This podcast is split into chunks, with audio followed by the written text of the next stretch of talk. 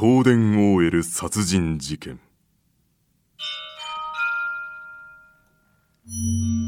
1997年3月19日。渋谷区丸山町にある木造アパートの空き部屋で女性 Y さんの考察死体が発見された。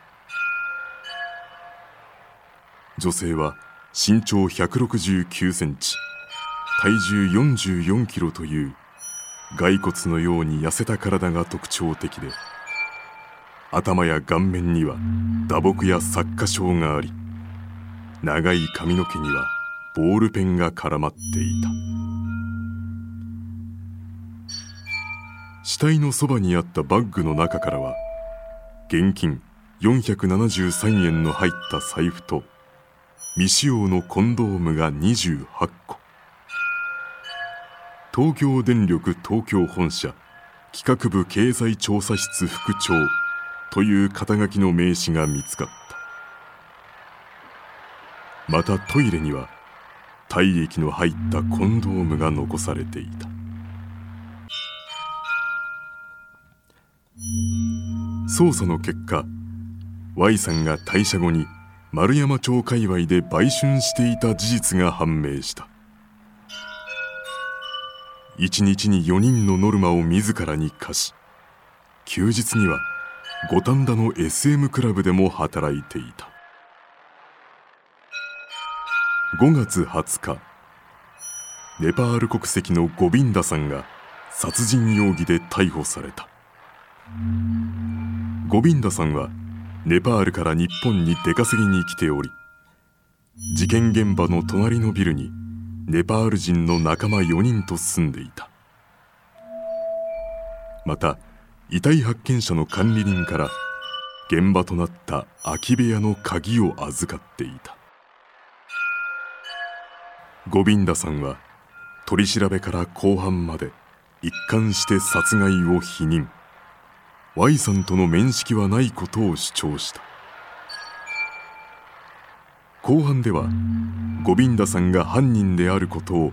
直接示す証拠はなかったため現場に残された体毛や体液の血液型など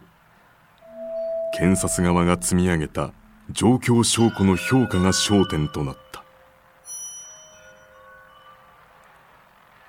その後ゴビンダさんは第25回後半で被害女性に路上で誘われて顔見知りになったことを認め2月25日から3月2日までのいずれかの日に被害女性に誘われて空き部屋の101号室で成功したと証言した。江戸川乱歩。昭和世間を騒然とさせた犯罪小説を発表した作家である。ヒマラヤ聞き放題では江戸川乱歩作品のオーディオブックを配信中。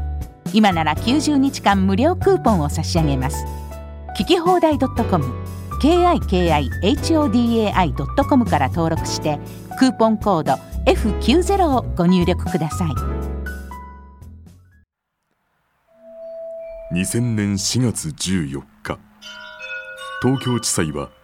被告人が犯人と思われるとしながらも被害者が第三者と現場にいた可能性も否定できないとして無罪判決を下した。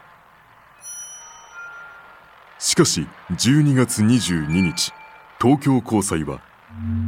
被害者が第三者と現場の部屋に行ったとは考えにくいとして無期懲役の逆転有罪判決を下し翌年最高裁で確定した。ゴビンダさんは再審を請求。2011年の再審請求審で東京高裁が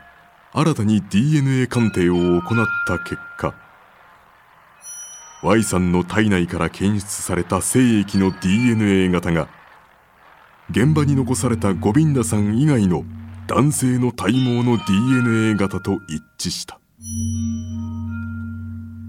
翌年再審が開始され無罪が確定。ゴビンダさんの無実が認められた。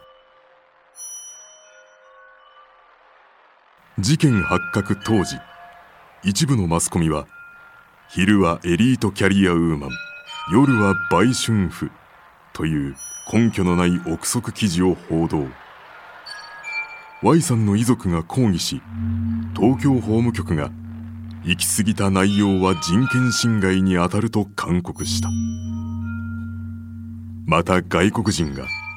冤罪で疑われるという悲劇に見舞われた事件でもあった。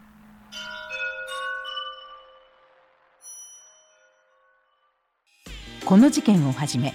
平成の日本を震撼させた凶悪犯罪の全貌はヒマラヤで配信中。日本凶悪犯罪大全217今すぐヒマラヤのアプリをダウンロードして聞いてみよう。事実は小説よりきなり。